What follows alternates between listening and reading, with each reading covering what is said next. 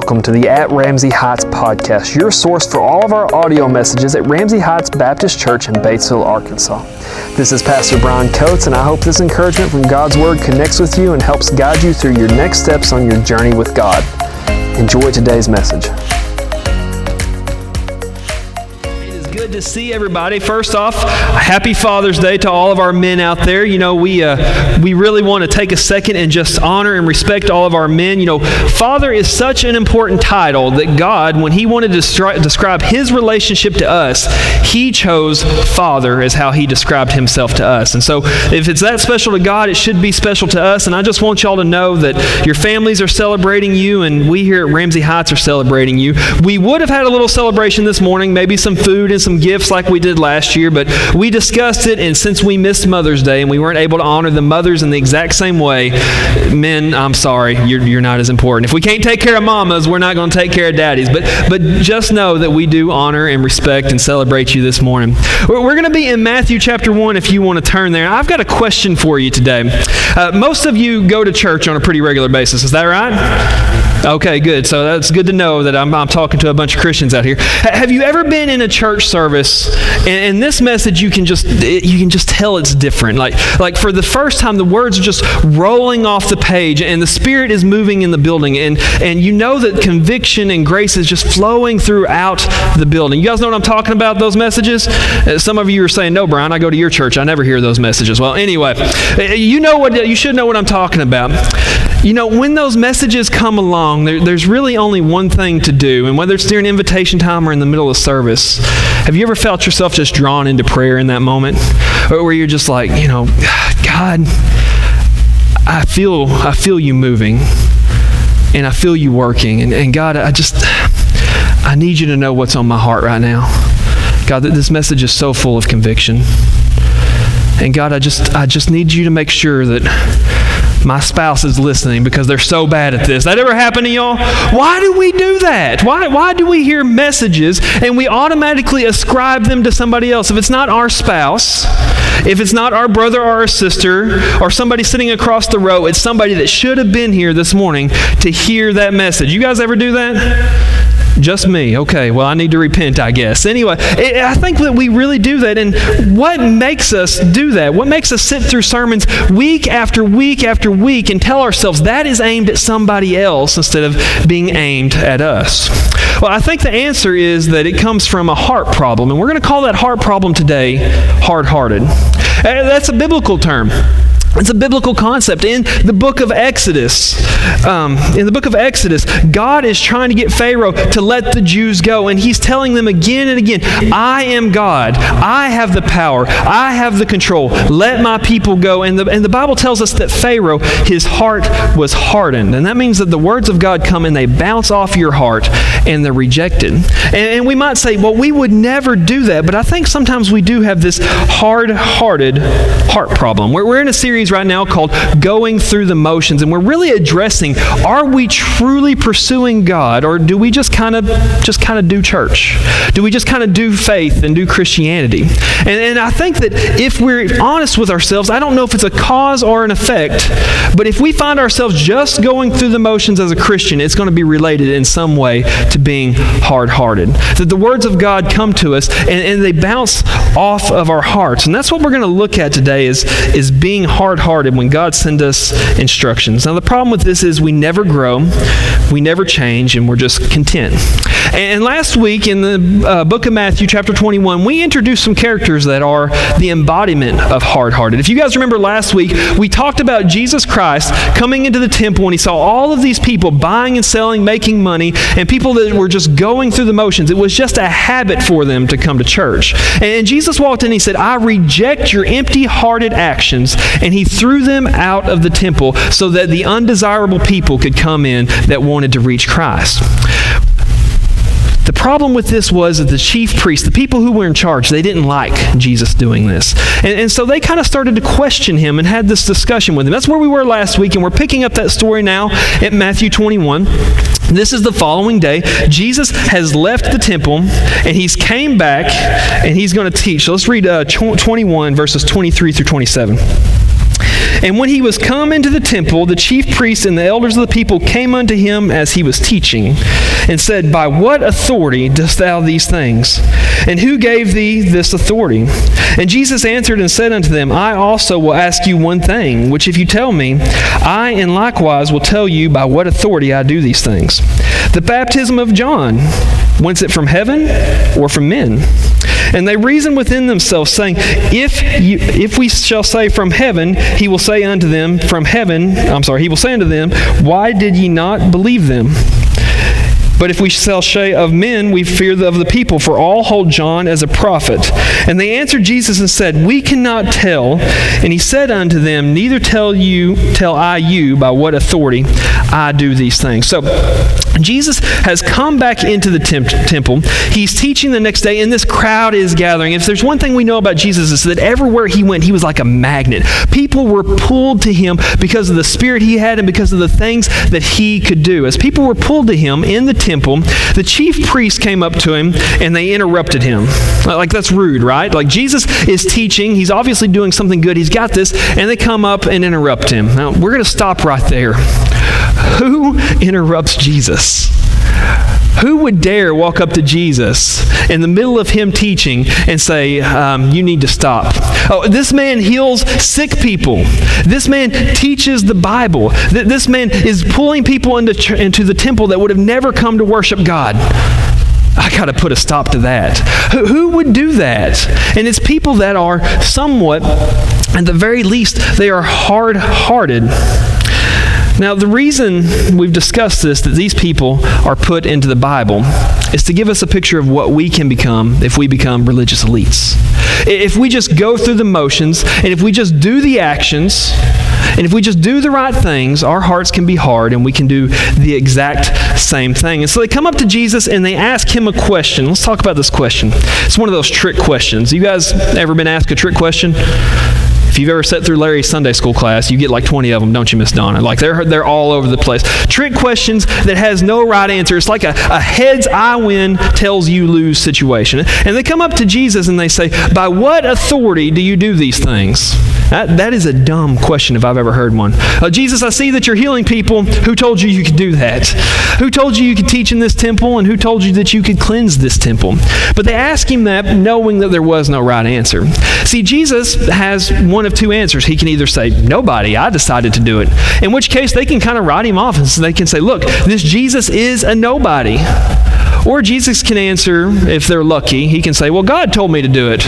And by the way, I am God and then they have reason to call him a blasphemer and crucify him. And so they're hoping to get him in this no right answer situation where they can come in and hopefully accuse him of blasphemy. But I want to look at what they ask him. It's interested in how they challenged him. They didn't come up to Jesus and say, "Hey, are you really are you really healing people or is this all a show?" You know why they didn't ask him that question? Is because these blind people and these, these people that hadn't been able to walk and people healed of leprosy, you know what they were doing? Every day they were running through Jerusalem. Guess what Jesus did? There was no denying that Jesus was really healing people. They, didn't come up and ask him, Are you sure you're teaching the right things? Because Je- Jesus' teaching was unquestionable. They couldn't even question what he was teaching. So they ask him the only question they could ask him. They ask him, By what authority do you do this? Who gave you permission to do all these things? Why, why is it that you can come in here? Are you sure you really have a right to do that? That brings us to our first take home truth up here on the screen. Hard hearted people prioritize procedure over people. The hard hearted prioritized procedure over people. They were so focused on the rules that they missed the changes in people. People are coming to Christ, people are coming to God, people are learning. And they were so focused on, are you following the rules, that they missed what Jesus Christ was doing for people there they didn't even have a heart. I would say that the entire little bit, or the entire point of this message is the hard hearted have their priorities out of whack to some degree. And so, if we're going to identify if we are hard hearted, I think that a lot of times it's going to be attached to our priorities. Do we prioritize people or do we prioritize procedures? Which one is more important to us? If Jesus Christ was working in this church, would we turn him away because he wasn't following the rules?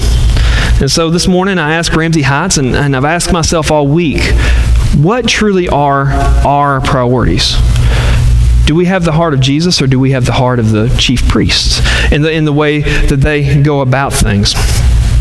Now, bear with me here because I've had these conversations before. Hypothetical. You guys know what hypothetical means?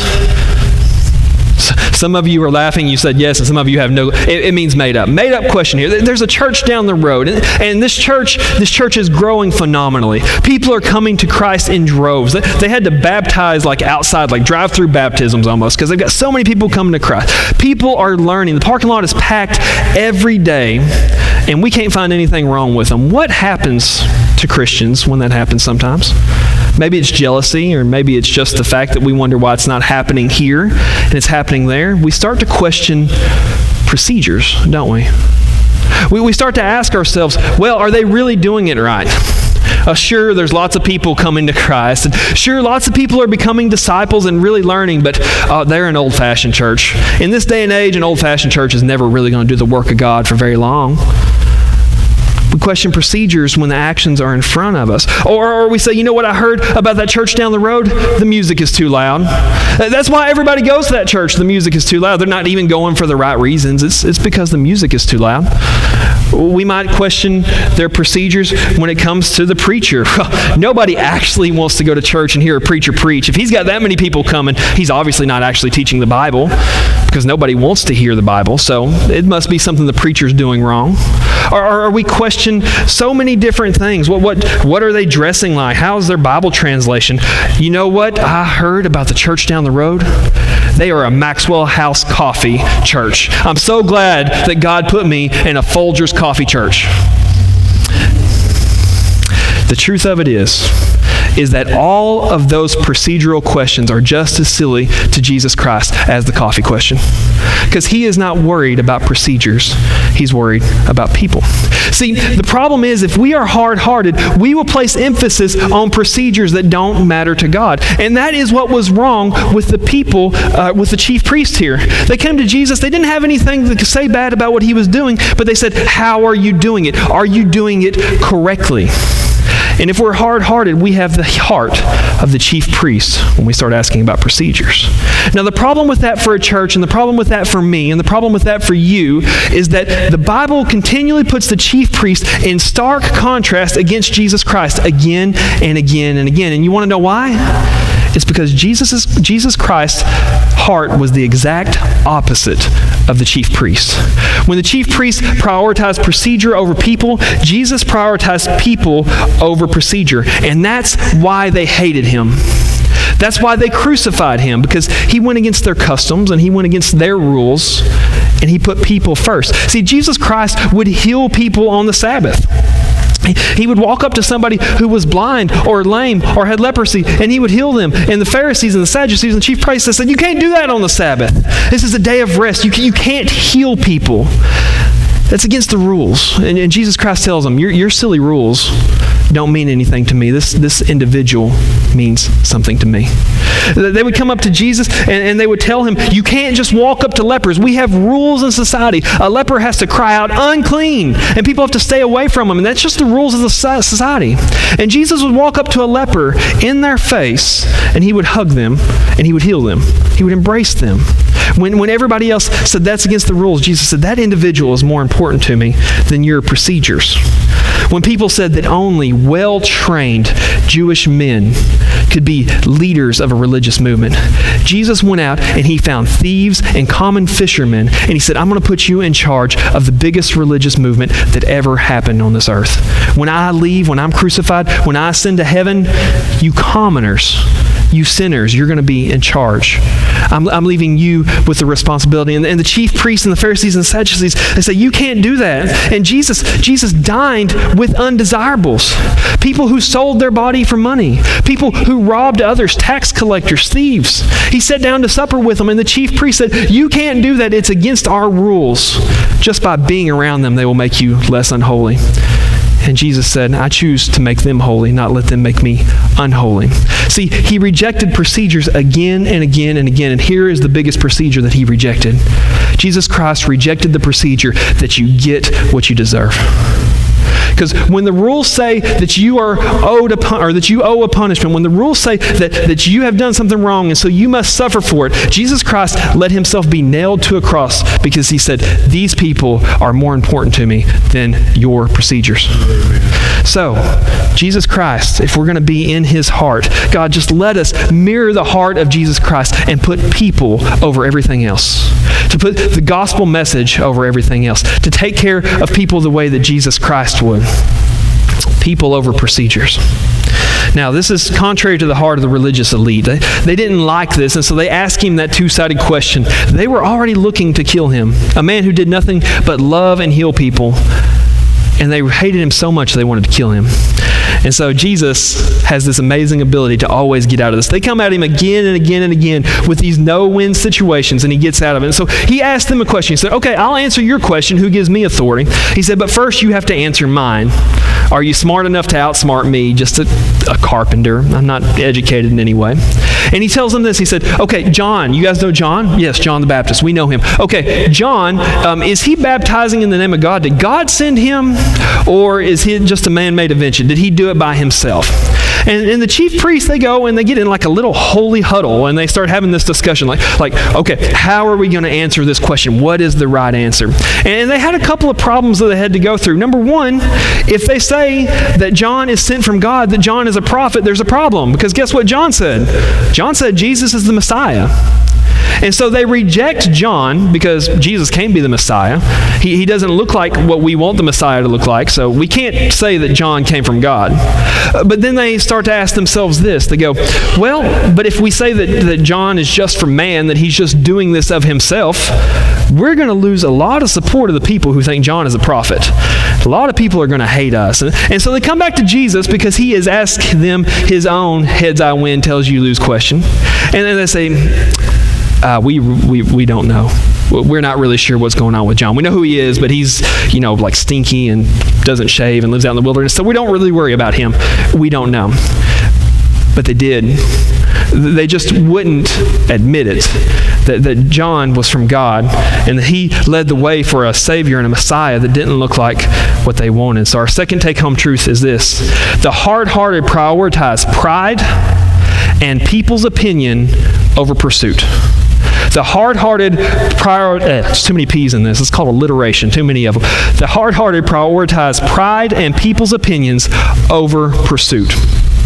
You see, when they discussed this, look at how they considered this. They, they considered Jesus Christ. Could Jesus Christ be the Messiah? And they immediately rejected that because this goes against them. If they admit Jesus Christ is the Messiah, and he teaches the way he teaches, and he talks the way he talks, then they're going to lose their place of prominence in the society. So that's not an option. That, that's pride. And then they consider people's opinions. Well, you know, truthfully, we don't believe John is anybody important, but we're not going to say it because people are going to get angry at us. They're going to be upset with us. They're going to really um, take away from us, and we're not going to be able to control them anymore. So they prioritize their pride and the people's opinions. But what should they have prioritized? These are the leaders, the spiritual leaders of Israel. They, are the priests, they're the teachers. They have all of the knowledge of the Bible, they have all of the knowledge they think of God. How should they have responded to this question? They should have pursued God. Instead of putting emphasis on what people would think or putting emphasis on what it would do to their position, they could have pursued God. What if they had taken time instead of discussing how are we going to get out of this question? What if they had taken time and said, Jesus, let us pray for half an hour? Just half an hour of pursuing God and trying to ask God, God, did you send John? But they refused to do that because it went against their pride. What, what if they had went into the scriptures to give us a half an hour to see if the scripture lays out anything about this forerunner to a Messiah, somebody named John the Baptist? And they would have found prophecy after prophecy after prophecy of, of telling about Jesus Christ and the forerunner that would come before him. But they didn't pursue God. They thought first about themselves, they thought second about what people would think, and they rejected God, uh, Jesus Christ for that. Now, this is a true danger for a church. When we put our own pride and our own want for people's opinions before pursuing God, it pulls us away from the job God has given us. This church doesn't exist to come to on Sunday morning. This church exists because we have a job and a mission. Jesus Christ Himself told you and me to go out into all the world making disciples. That, that's what we exist here for. And when we get into a position where instead of pursuing God's mission, pursuing God's instructions, when we put people's opinions or we put our own selfish pride in front of it, we're not going to accomplish what we exist for. And then we are just going through the motions. How many of you have heard of Charles Spurgeon? You know who he is? Oh, Charles Spurgeon is, is one of the greatest preachers. They, they, used to call him the Prince of Preachers. Charles Spurgeon, over a hundred years ago, had this church somewhere in Europe. I should have looked that up a little bit more. Charles Spurgeon had this church, and he was such a great preacher, and people wanted to hear him so much that they had to give away tickets. They didn't sell them, they had to give away tickets to people. And you didn't get in the church if you didn't have a ticket because there wasn't room for you. People filled the seats. You look how spread out you are. Some of you think, I'm a little too close to others for comfort. They squished in next to each other, they stood around the walls. They stood in the aisles, and then people gathered around the doors of the church to hear Charles Spurgeon preach. If ever there was a man that should have been prideful about what he did, it was Charles Spurgeon. This is over 100 years ago, close, closing in on 150 years since Charles Spurgeon has preached. And every week, American ministers go into the teachings of Charles Spurgeon to help them prepare for their messages. Thousands upon thousands upon thousands upon thousands of people have been taught through Charles Spurgeon. What was his secret? What was his secret to that? Charles Spurgeon once said this. He said, While others are congratulating themselves, I have to sit humbly at the foot of the cross and marvel that I am saved at all. The reason God could use a man like Charles Spurgeon to that degree is because he rejected pride and he was eternally humble a man who was at the time a megachurch pastor. He said, I can't believe that I'm even worthy of Christ.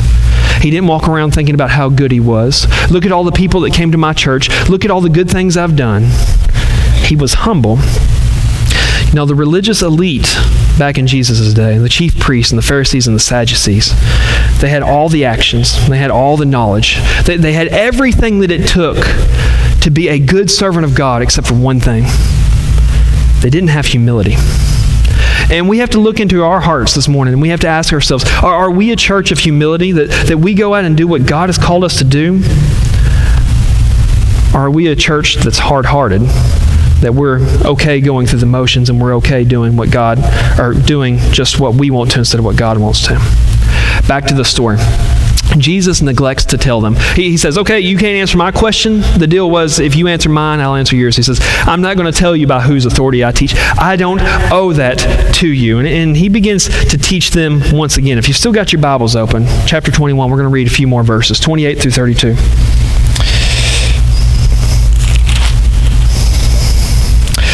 Okay, 28. This is Jesus speaking. He says, But what think ye? A certain man had two sons. And he came to the first and said, Son, go work today in my vineyard. And he answered and said, I will not. But afterward he repented and went. And he came to the second and said likewise. And he answered and said, I go, sir, and went not. Whether of them twain did the will of his father? They said unto him, The first. Jesus saith unto them, Verily I say unto you, the publicans and the harlots go into the kingdom of God before you. For John came unto you in the way of righteousness, and you believed him not. But the publicans and the harlots believed him. And ye, when ye had seen it, repented not afterwards, that ye might believe him. Jesus sets up what is called a parable. And parables are one of Jesus' favorite ways of teaching. For somebody who was humble and they had their heart open to God, the parables were a great example and it just it made it so easy to understand. But to somebody who was prideful and had their heart closed, the secrets that Jesus was teaching were hid from them. And so he sets up this, this man, Father's Day, I guess this is Father's Day sermon. He sets up this man, he says, You got two sons. And, and he, t- he pulls them both in at different times. He says, I need you to go work in the vineyard. I've got something for you to do today. And we get this picture of the first son. He comes in, his hair is a mess. He, he slept in a little bit too long. His clothes are all raggedy. And dad says, Go work in the vineyard. And he says, I'm not going out there and working. I wouldn't do that for you. It's like most teenagers, right? Some of the parents smiling. Like most teenagers, I'm not doing that for you. There's no way I'm doing that. But later on, when he calmed down and he got over himself, he said, You know what? My dad asked me to do it, and I better go because that's what I'm supposed to do. And then we have the, conversation about the second son comes in. And the second son, his hair is fixed perfectly. He walks in, he greets his, his father. Hi, Dad. So good to see you. You're looking good. And, and dad says, I need you to go to the vineyard and work. And he says, Oh, absolutely. As a matter of fact, he says, Yes, sir. Yes, sir. I will go where you call me to go. Absolutely. Dad says, That's why you're my favorite son. you, you do everything I ask. But when the father was away, the second son, the one who appeared perfect, he decided not to go. Dad's not watching. I don't actually have to do it. I just have to appear like I did it, and dad will never know. Jesus dropped this truth on the religious leaders of the day that the tax collectors, the thieves, the prostitutes, the dirty and the unlovable of society, they're like that first son. They're messy, they're rebellious. Doesn't look like they're the good son, but at the end of the day, their heart is right. And he says, the religious elite, the chief of priests, the Pharisees, the Sadducees, and maybe, just maybe, you and me, we look perfect, we act perfect, but when it comes to the truth of being humble enough to instruct and uh, to get instruction from God, we refuse to do it. And he said, for this reason, for this reason, the harlots, the prostitutes, the tax collectors, the thieves said they're going into the kingdom of heaven before you. Third take home truth Jesus Christ prioritizes the brokenhearted over the hard hearted. Jesus Christ prioritizes the brokenhearted over the hard hearted. Well, when I was in school, I was about 16, and if you were a 16 year old boy, or if you knew a 16 year old boy, they think about one thing. Well, that came out wrong. They think about trucks a lot, is what I was getting at. They think about trucks all of the time. And when I was in high school, it was nothing different. I could tell you every truck my buddy had, the motor that was in it, everything else. If you give me to this day a mid 90s Chevy or a mid 90s Dodge, I can put subwoofers and amp and a new radio in it in less than half an hour. We thought about trucks all of the time. And one of my buddies, he was really blessed. He had two different trucks. And one of them was a uh, it was a mid 90s Ford. It was light blue and it was actually the high end. It had like the step sides on it. You guys remember that? It was in its day it was a really nice truck. And he had that. Uh, his parents had bought it for him and they were so proud they provided him a good truck. One of the nicest trucks out of all of us. But he also had this old 1977 beat up Dodge Power Wagon. The seats were ripped up. As a matter of fact, sometimes when we rode in the Power Wagon, we took the seats out and we set on five gallon buckets. It had a dent in the front bumper where his little brother had drove it around a field and ran it into a tree or a stump or something. It had dents all over it, and he had paid, get this, $10 for this old truck to drag it out of somebody's field. And I'll never forget, I was over there visiting him, and his dad was so proud about the blue Ford truck. Didn't have a scratch on it, it was so perfect. He said, Hey, what do you think about that truck we got, John? I said, Oh, yeah, that's, that's a nice truck. I said, But I really, I'd like the brown one better. And would you like to guess which one we drove around more in? It was the old, raggedy, beat up brown one. And the reason for it is, is we could see the potential in that. The blue truck was as good as it was ever going to get. It was perfect. It didn't have a scratch. It was, it doesn't matter. It was two wheel drive. It, that's just what it was going to be. But the brown truck, we would sit and talk for hours. One of these days, I'm going to put a new floor in this truck where you don't see the ground while you're driving. Well, one of these days, I'm going to get some new fenders and put it, and we'll get rid of those dents. One of these days, I'm going to find a new bumper. One of these days, this truck's going to be a new paint job. It's going to run, and it's going to be an awesome truck. And it was our favorite truck, not because of what it was, but because of the potential of what it could be. It had things that could be fixed. And I think Jesus Christ looks at you and me the same way. He, didn't come here looking for perfect people. He didn't come here looking for people who never mess up. He didn't come here looking for the hard hearted. He's looking for the bruised, the broken, the dented, the dirty, the ugly, the missing the seats, and the rusty floorboards because He has a plan to transform and to change. If we will see those same things in ourselves and be willing to let Him do that. See, Jesus came and He said this He said, It's not the healthy who needs a doctor it's the sick. He said, And I came to save sinners, not the righteous. And we have to ask ourselves when we come to church, if I could have the musicians please, when we come to the church, is it us that are or are we the same people we were when we first came to Christ? Broken hearted sinners that come here and, like Charles Spurgeon, we say, I can't believe that I'm saved at all. Or if we become like the religious elites, we have the answers and we do everything the right way, we know everything we should do, but our hearts are cold. We have a mission that God has given us, but He can't use us if we're not humble, and He can't use us if we go through the motions. So, the entire point of this message, it's not on the screen, but here it is, is that we as a church and we as individuals, we have to pursue God. If we truly, every day, want to work for Him, we have to pursue Him as individuals and pursue Him as a church. And this is your opportunity to do that this morning. This is our invitation time. I'm going to ask you to pursue God in your heart and ask, Am I hard hearted, God? Or do I walk in the humility and the brokenheartedness that you ask of me?